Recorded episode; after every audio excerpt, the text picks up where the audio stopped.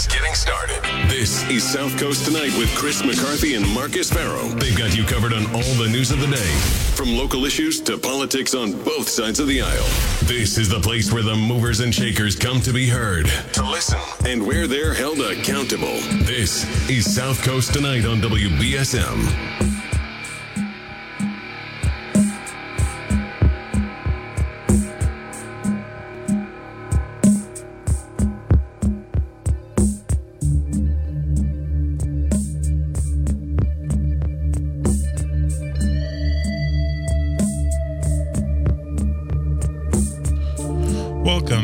Coast Tonight. I'm Marcus. Chris will be back Friday. Chris is taking some time off like I did last week. He'll be back on Friday. And actually, on Friday, he'll be back for the interviews that we have scheduled with the um, with two of the candidates for auditor. We have uh, Republican candidate Anthony Amore who is uh, the chief, um, I'll just say head of security at the Isabella Stewart Gardner Museum, which is a really cool museum in Boston. If you haven't been, I recommend checking it out. In fact, I haven't gone in since college 10 years ago. So I'd like to actually go back soon and check it out.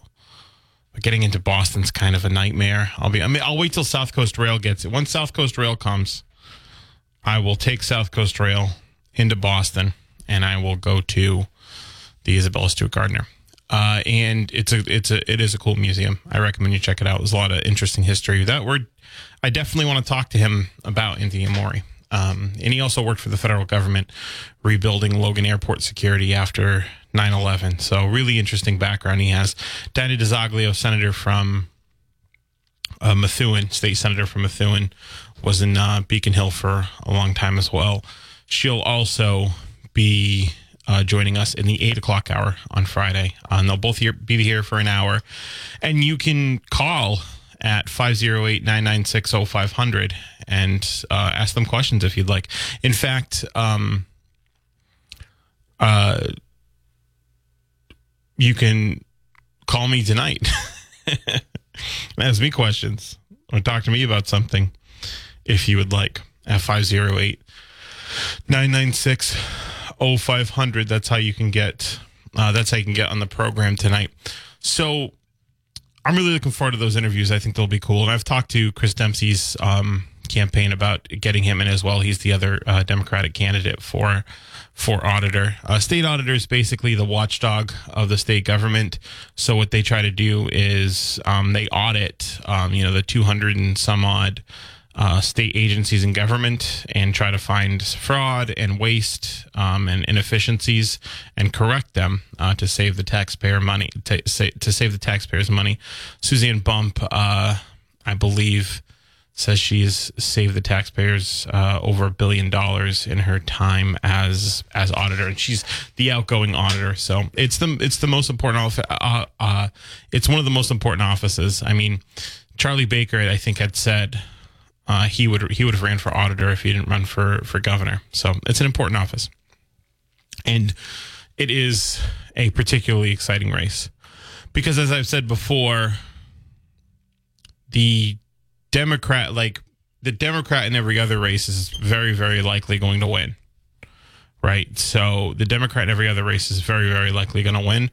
This is one of the races where it's it's not it's not as clear that the Democrat's going to win, um, and even still, the Democrat that may or may not win is going to be have to deal with a pretty, I think, a pretty close primary um, between two really well well qualified candidates for the uh, for the office. So Chris will be back Friday.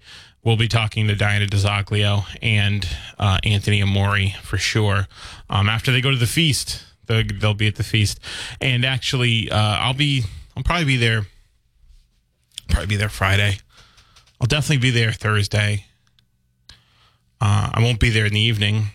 And if you don't, you know, if you're one of those people, I like to go there in the day, get a sandwich, you know, uh, get a you know glass of wine, then go home, you know, to avoid the uh, the chaos of the night crowd, you know. Um, then perfect, right? We'll um, we'll be here for you. I think there's a lot of you out there in the audience, actually. And so uh, you'll definitely enjoy these those interviews. If you are one of those people that likes to go out in the, uh, you know, be in the thick of it at night at the feast, well, then you can check out the podcast too. You can check out the podcast afterwards. You know, all of our every hour of our show is available to you in podcast up until this moment. Up until this moment, you have at your fingertips every hour of South Coast Tonight, every hour of my old show, uh, the Marcus Farrow show as well, every hour of Tim's show, Barry's show, Phil's show. So Jess's uh, Jess's show as well. So you should go check that out. Oh, and uh, Kate Robinson's newscasts, or I guess this week Jim Jim and Phil's uh, Phil Devitt's newscasts. Kate's on a well deserved vacation. So um, tomorrow too tomorrow and i'm going to talk i think i want to talk about this a little bit later uh, tomorrow i'm going to have uh, rick Trapillo. so i'm you know we we're inviting all the candidates and i've invited representative straus and i've invited uh, rick Trapillo. Um, but tomorrow i'm going to have rick Trapillo in from 8 to 9 here in studio you can call in, ask him questions if you want. I'm going to be asking him some questions. I watched the debate for the Tri-Town Dems, uh, Tri-Town Democrats Committee. So the Tri-Town Democrat Committee had a forum yesterday, a candidate forum.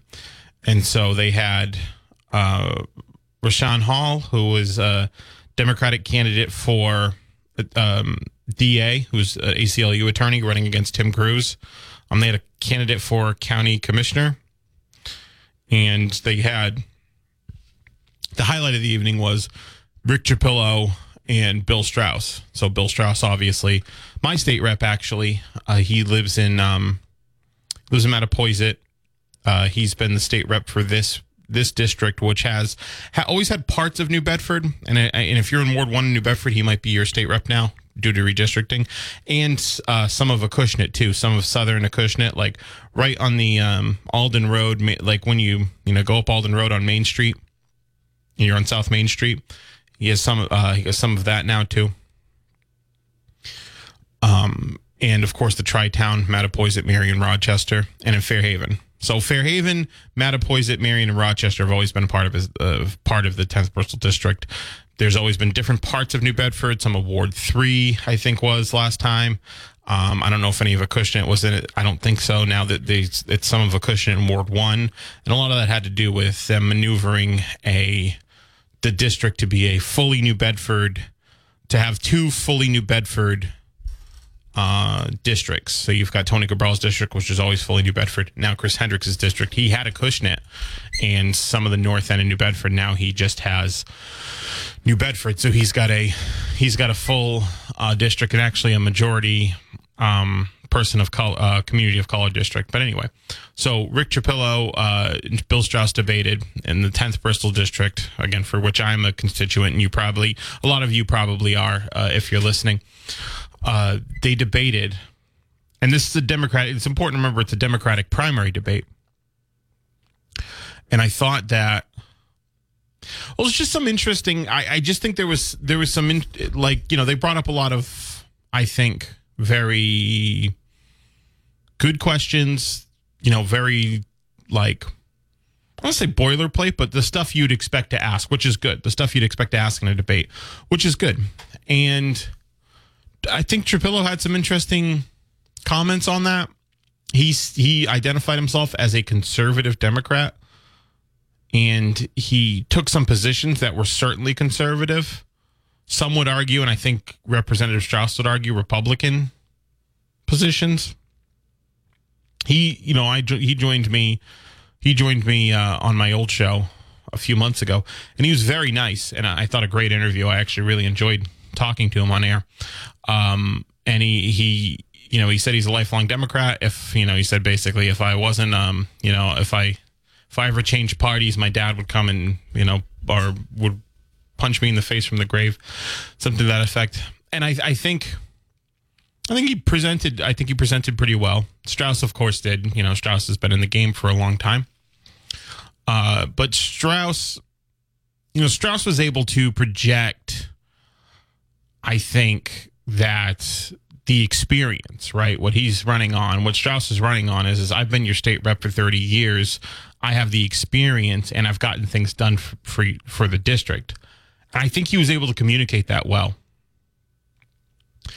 Um, I think he was able to communicate that very well. Like, you know, and, you know, you can't, like, for example, and Trapillo, I think, was able to communicate himself well as an alternative. Uh, it's just a matter of, you know, how conservative is this district, right? Um, because he identified himself as a conservative Democrat. He took some conservative positions, which I think he took some conservative positions. Like the first thing he, the first thing he criticized Rep Straus on was the police reform bill, which was an interesting tactic because it's something that like it's it's not in the news anymore, right? It's not something people really talk about. It happened two years ago. It happened after, um, in the wake of of the, uh, in the wake of George George Floyd, and I haven't really like. There's no, there's not much in the news about its impact. Is what I'm trying to say. There's not much about its impact. Like, and I know there was a lot of law enforcement officers that were staunchly against it. Uh, I know there was a lot of Republicans and more conservative people that were against the police reform bill. But we haven't heard much about it or about its impacts, positive or negative. And to criticize somebody for voting, for supporting it, is a very you know, that's definitely carving out a more conservative position, I think, in the spectrum, let's say, of a, of a Democratic candidate. And I think there was some other comments that were more conservative than most Democratic candidates would communicate. Uh, certainly on the reproductive health care. Uh, so I'm going to ask him. He's going to be in. I know he's he's excited. I talked to him today. He's excited about coming on. I'm excited to have him on. I, again, I, I really enjoyed talking to him last time. So uh, I think it'll be a good interview. And of course, you can call in and talk to him too. You can call in and talk to me at 508 996 0500. But I think there were clear lines drawn in terms of like ideology here. And Straus was, I think, continually making the point that these talking points are GOP talking points, is basically what he's calling them. Like the Work and Family Mobility Act, which is the law that um, the law that gives driver's licenses to people throughout the Commonwealth, regardless of their Im- immigration status. So basically, undocumented immigrants will be able to get a driver's license if they have this certain like a passport or a birth certificate or a license from another state in the country or a driver's license from another state in the country. Because remember this is law in 16 other states and i believe dc and dc and puerto rico as well. So straus said you know they were asked about if they support it. Straus obviously wrote the bill. He was one of the people that wrote the bill because he he he's the chair of the transportation committee. And he said, I heard on the radio you support my position, so thank you for supporting my position. Now, what he, what Straus was referring to was my show. Actually, he was referring to when I heard it on the radio. He heard it here on WBSM when Straus was talking to me on the Marcus Farrow show, my my old show before I got South Coast tonight. You know, the Saturday one to four slot that's now occupied by Jess Machado. And Rick Trapillo then got up and said, "Well, I don't agree." You know, he said, "Thank you for agreeing with my position and all of that." And and Rick Trapillo did. He did. I asked him if he supported it. He did say he supported the Work and Family Mobility Act. He supported the law, but he had concerns. So he turned, you know, his concerns were were access to voting, right? And I'd asked him to clarify a bit, and um, he he went into well, we need to make sure that the you know the integrity of the ballot is protected and all of that, and said you know there was a I remember him talking about January sixth and saying we need to you know there are people that are really concerned about uh, voting uh, elections being legitimate. Whether or not that concern is you know rightfully placed is another conversation, but then Trapillo went up there he said, I don't agree with your position, and then voiced those same concerns. So it seemed to be there was con- some consistency there, but said basically what Charlie Baker said. I'm concerned, and basically what a lot of other, frankly, GOP candidates said. I'm concerned that this legislation is going to, I'm concerned that this law could allow for people to be able to vote. I mean, that's a I mean, that is a conservative talking point. That's a that is that is a Republican. And then Straus went up there and said that's a Republican talking point, which is correct. That is a Republican talk. That is a. Rep- I mean, that was that concern was voiced by a Republic, our Republican governor who vetoed when he vetoed the bill. Those concerns are continued to be voiced by people who are Republicans. So, again, I thought Trapillo for someone who's you know, never done a debate before. Uh, did a did a pretty good job because um, those can be very intimidating, right? Debates.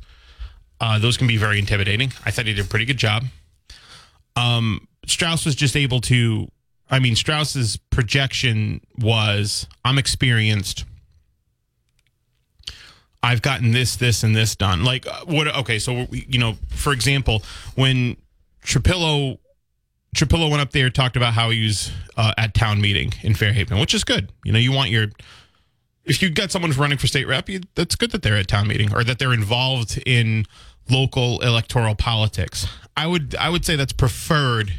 Local poli- someone who's involved in the, like the municipal government. I would say that's preferred in a in a new candidate for state rep. Like I mean, Rep Straus, I believe, was on the Conservation Commission in, in Mattapoisett before he got elected. But uh, you know, he went up there and talked about some of the um, you know money that we're allocating for an overhaul of our treatment plants. And I'm on the board of public works, uh, and you know we've got some. There's some massive capital improvement projects that we're doing uh, at the at the BPW, you know, recycling center, the sewage treatment plant. So uh, Bill Straus ended up going up there and saying, "Yeah, by the you know i was actually at in front of the bpw which he was in front of us right? He said and we talked about getting arpa money for these things that you're talking about. And by the way four of those people on the board of public works endorsed me and not you. Now he's not talking i'm on the board of public works. He wasn't talking about me because i don't make endorsements. I'm here on the radio. I, I so i've decided you know i don't make endorsements of anybody right? But he was talking about the four of my colleagues in the BPW, they endorsed him, right? So, along with the select board and the school committee in Fairhaven, eh, the the entire select board and the entire school committee, I believe, has also endorsed Straus. And then Trapillo tried to basically say, well, that's because I think, you know, this is because you know I'm a political outsider. He's a political insider, so the elected officials, you know, in in these towns would vote for him or something like that. Um, okay, I mean, I, I don't think it's,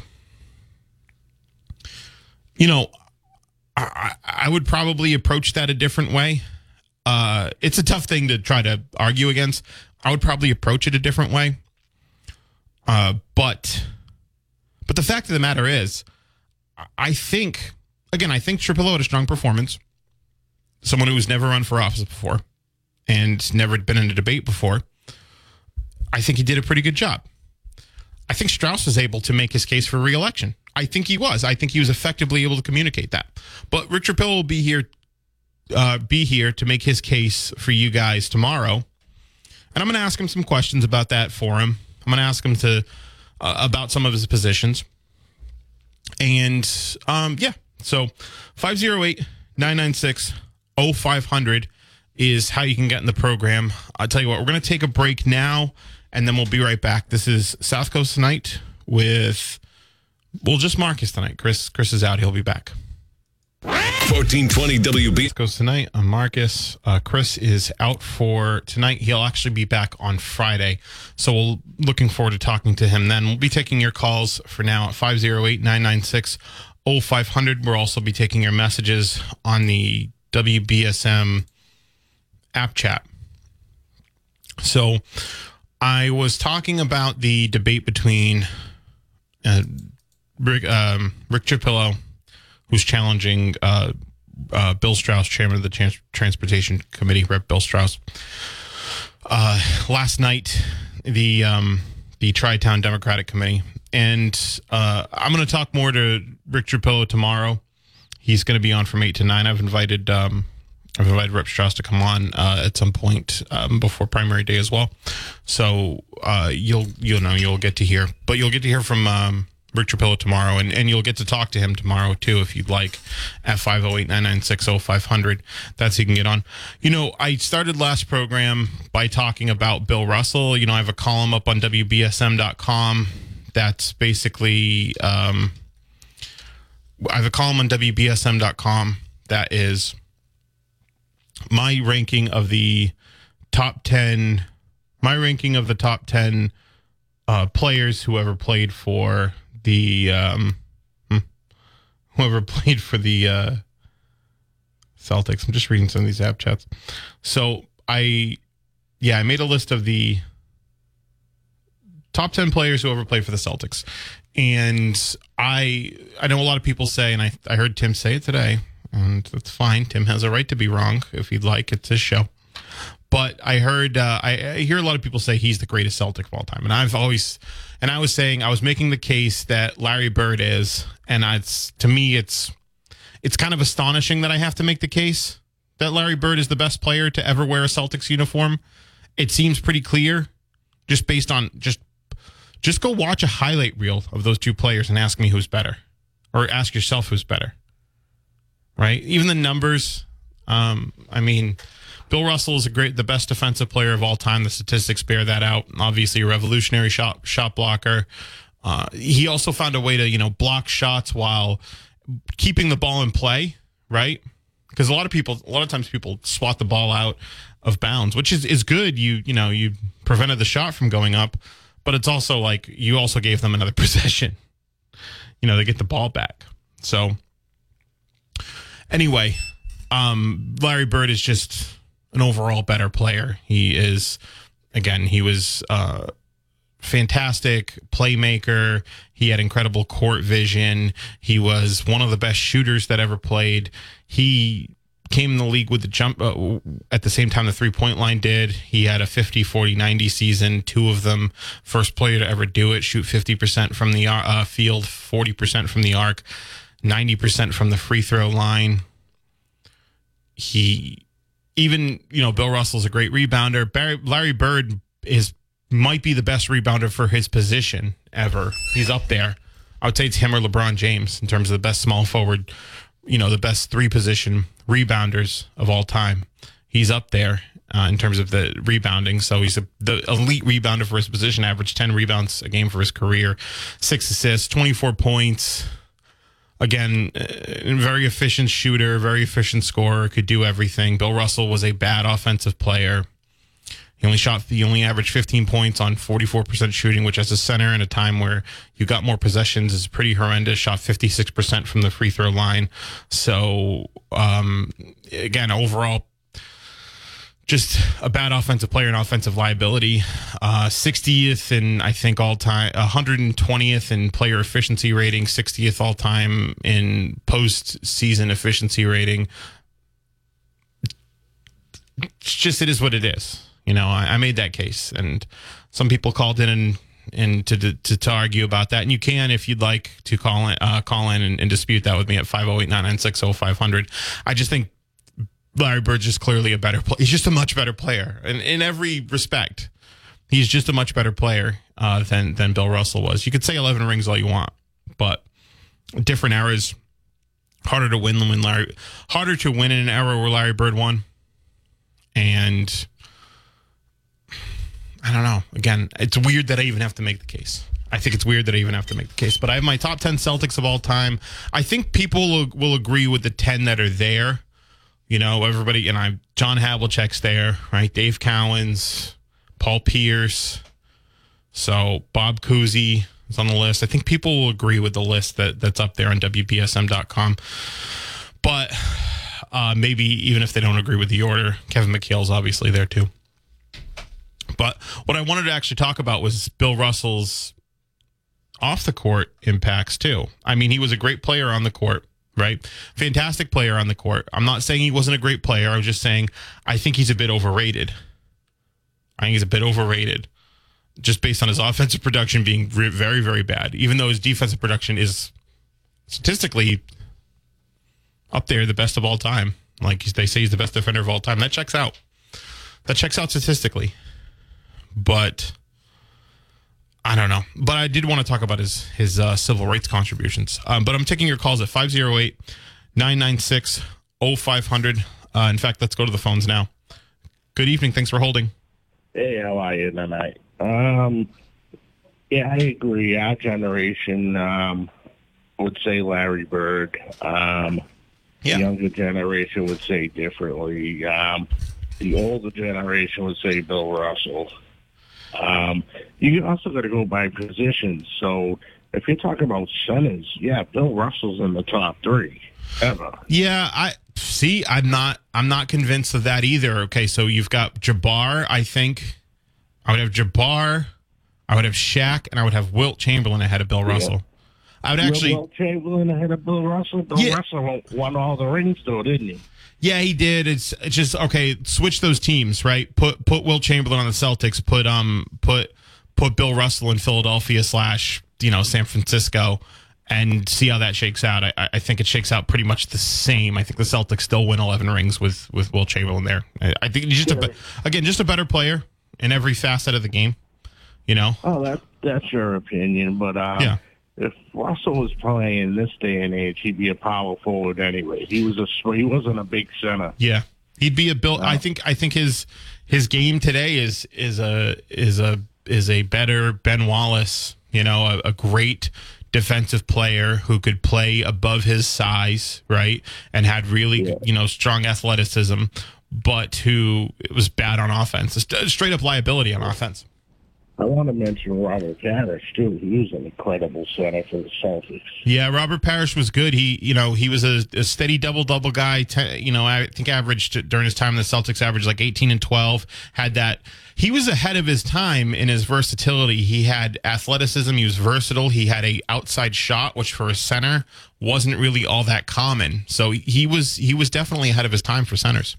Yeah, and I'd say the best basketball player of all time, if you're talking any position, is obviously Michael Jordan.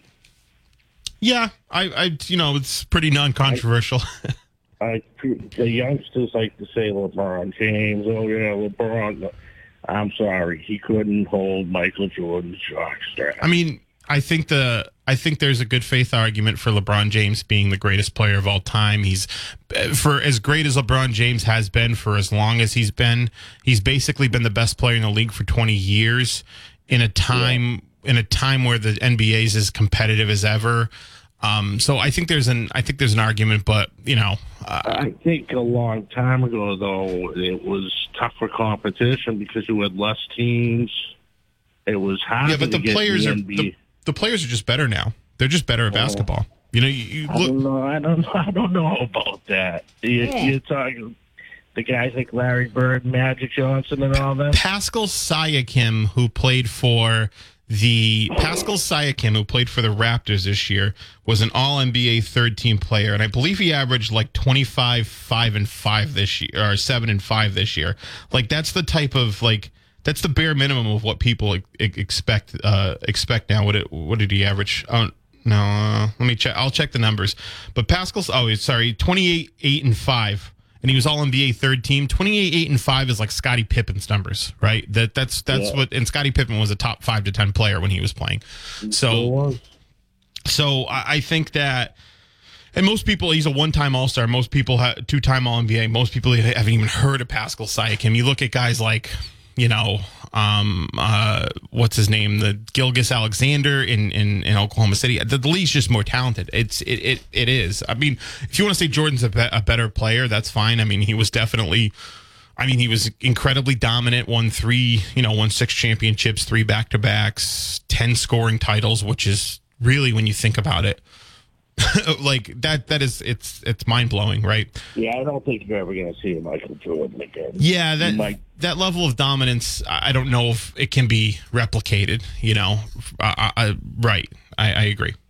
Just like you're never going to see a Larry Bird again. Well, again, Larry Larry Bird was incredible too. He was. Different- different type of player, but he was, you know, he was definitely a great one. Of, he's definitely one of the greatest of all time. I I would have Larry Bird in, in my uh, like around my top five uh, all time. You know, to say th- there's players like Larry Bird though, right? There's LeBron James is Yeah. like Larry Bird, and Kevin Durant's like Larry Bird. LeBron James is better than Larry Bird. Kevin Durant, I don't think is, but but those Yeah. players are like Larry Bird. I think. Uh, they learned from Larry Bird. Yeah, no, I agree. I would I would agree with that for sure. Absolutely. And Magic think- Johnson. Who was the most? I got a question for you before I hang up. Who was the most menacing, hated basketball player of all time? Come on, you got to know this one. The Celtics, especially with the Celtics.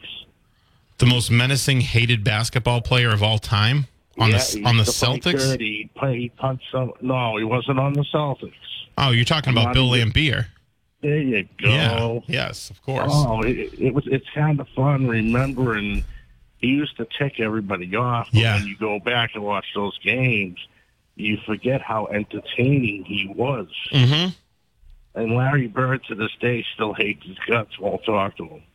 Yeah, Larry. Yeah, actually, you know what's funny? I think a lot of people don't like those Pistons players. Michael Jordan still hates Isiah Thomas too. That was he. He had uh, he had said that in the um in his in his uh in his documentary um uh his documentary that was on ESPN. He said Isiah Thomas is an a hole. Yeah. Yeah. Bill Laimbeer said though they did an interview with Bill Laimbeer they asked uh, if he if he'd be willing to do an interview with Larry Bird and he says sure, but I don't think Larry's going to want to do the interview. Yeah. No. and so Laimbeer even knows he's not liked, but he didn't care. That was his job to go out there and cause distraction. Yeah. Absolutely. Exactly what he was put in there for. Um, all right, I'm going to let you go. You have a good night. Thank you. Appreciate it. All right. Yeah, so I mean, uh, you- I would have. I don't seriously. Uh, and people are going to get mad. I don't. Wouldn't have. I wouldn't have Bill Russell in my top three either. As for for positionally, I I think Shaq's a better player. Put Shaq on his. Put Shaq on the block. In his prime. Nobody's stopping him. To include Bill Russell, right? Bill Russell isn't stopping Shaq. I I think Wilt Chamberlain was an overall better player. Kareem Abdul-Jabbar was uh, a better player. A lot of people have Jabbar in their top three. A lot of people have Jabbar in their top three. I think ESPN ranked him third. They had Jordan, LeBron, and Jabbar. I wanted to have a conversation about Bill Russell's civil rights contributions. Um, and I, I'm going to take a break and we'll have that conversation. We'll be taking your calls too at 508 996 0500. Download the Demarcus Chris will be back Friday, just taking some time off like I did last week. So, you know, there's disagreements on whether or not Bill Russell's Russell the, the best Celtics player, um, whether or not he was the best player overall, where he ranks among the great players, the great centers. But I think what isn't really disputable is I don't think there's a player in NBA history that had the cultural impact that Bill Russell had because Bill Russell was the first black superstar in the NBA. He was very much the Jackie Robinson for basketball. He was the first black head coach in the not only just in the NBA, but in any pro sport in America.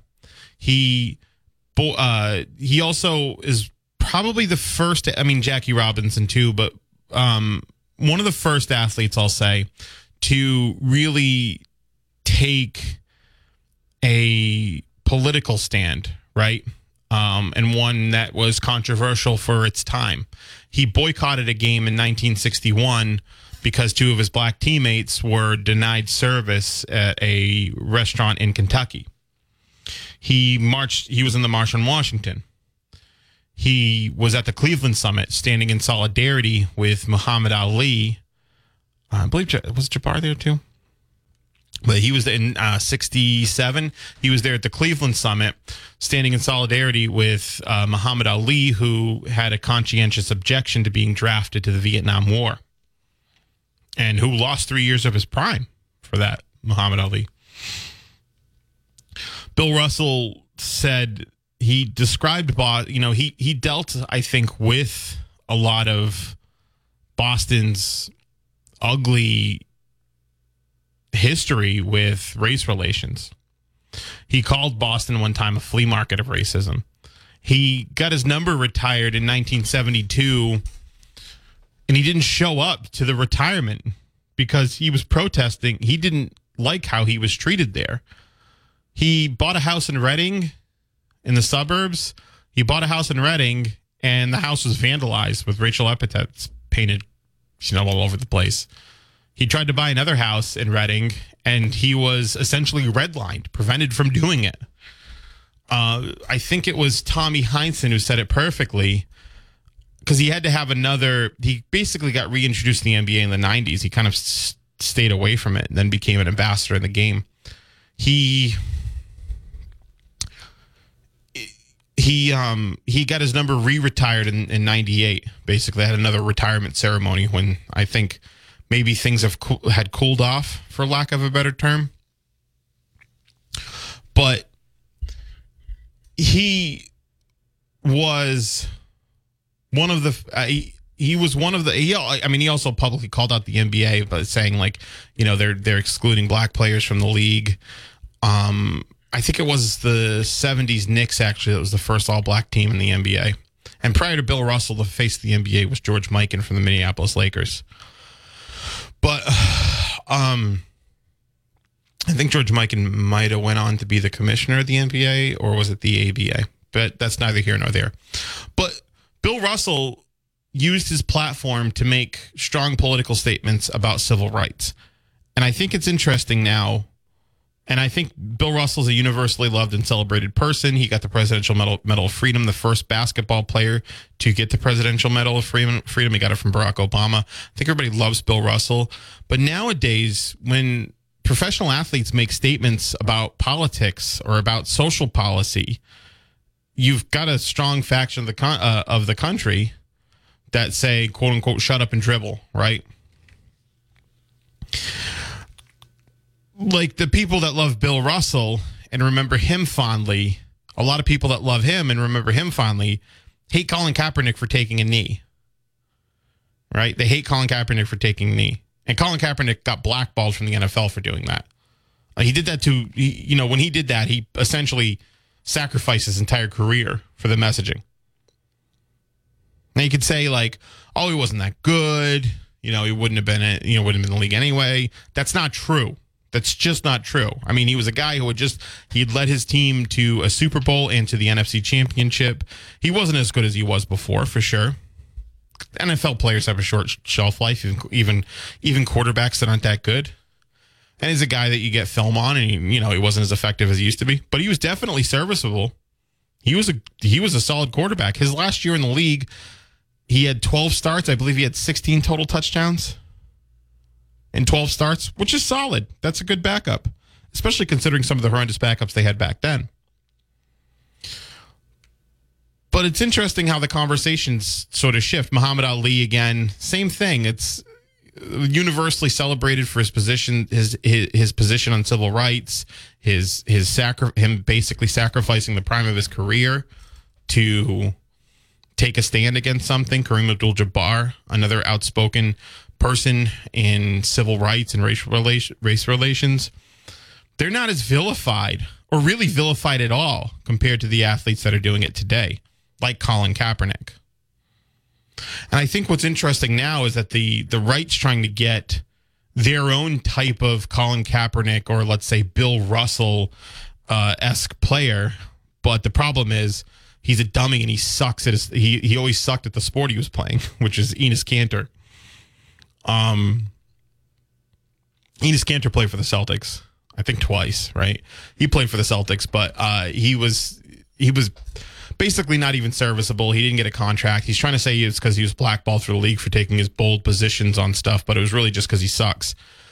Um, he is now going on the, the the network that says "shut up and dribble." Right? He's going on that network, and they're lauding him as a hero for saying, you know, everybody should just respect America. And uh, he says, "I, you know, I I fled from my country because I couldn't speak out against my government. Now, what you should do." is respect the fact that you can speak out against your government by not speaking out against your government. Stupid. It's so dumb. And not to mention the fact that he, you know, that he goes to see um that he goes to see uh John Bolton, like one of the architects of the Iraq war to talk about human rights, right? And you know, he says he's defending, you know, Muslim persecution, but then goes on with Tucker Carlson or, you know, basically you know, speaks with a party that wants to establish a Muslim registry for people in for Muslims uh, in in America, right? But oh, I just thought it was interesting Bill Russell is, I, I think, maybe the first, if not one of the first, athletes in American professional sports, like the Big Four, we'll call it, in American professional sports, to really take political stands, right? Two two to, I think, a great deal of suffering. You know, he, he got his house broken into and vandalized. He got redlined from a neighborhood, despite being a wealthy professional athlete, got redlined from a town that he wanted to live in. He said he got called all kinds of names that I can't say on the air. I can't say them on the air, but he said he got called all kinds of names. I think Tommy Heinsohn said it perfectly. Bill Russell won 11 championships. Won 11 championships, but they named a tunnel after Ted Williams right? He was a great basketball player. Again, not as good as people think he he was, but I think Bill Russell was a great American. I think that's what's most important. He was a great American who stood up for what he believed in to great sacri- to great pain and sacrifice. I mean, he suffered a lot personally when he was growing up too. He grew up in Louisiana during the Great Depression. Uh, you know, his father was, his mother was once uh, almost lynched for dressing elegantly. Right, his father was um, threatened with a shotgun for protesting a Jim Crow uh, a Jim, Jim Crow law. But I wanted to because I talked a lot about him as a player. Remember him as a civil rights activist. He was not just a great basketball player; he was a great American and somebody who used his platform to stand up with, for what they believe in. Something that we celebrate now. But when we look at other athletes like Colin Kaepernick or like LeBron James, or like anybody else that takes a even marginally left of center position on a social issue, they're vilified. They're told to shut up and dribble, right? Unless you're Enes Kanter, unless you're a bad basketball player and you're a dumb guy that goes on the network and says America's the best and changes your name to freedom. 508 996 0500. I'm going to take a break. We'll be right back. Why should you download the. I'm Marcus. Chris is out. He'll be back Friday. Just took, took some time off like I did last week. And uh, we're going to be joined actually in the 8 o'clock hour by Carl Alves, the president of PACA and uh, Positive Action Against Chemical Addiction and uh, also my cousin. We're going to talk about a variety of topics. So stay tuned. I'll see you on the other side of the eight o'clock hour after the news.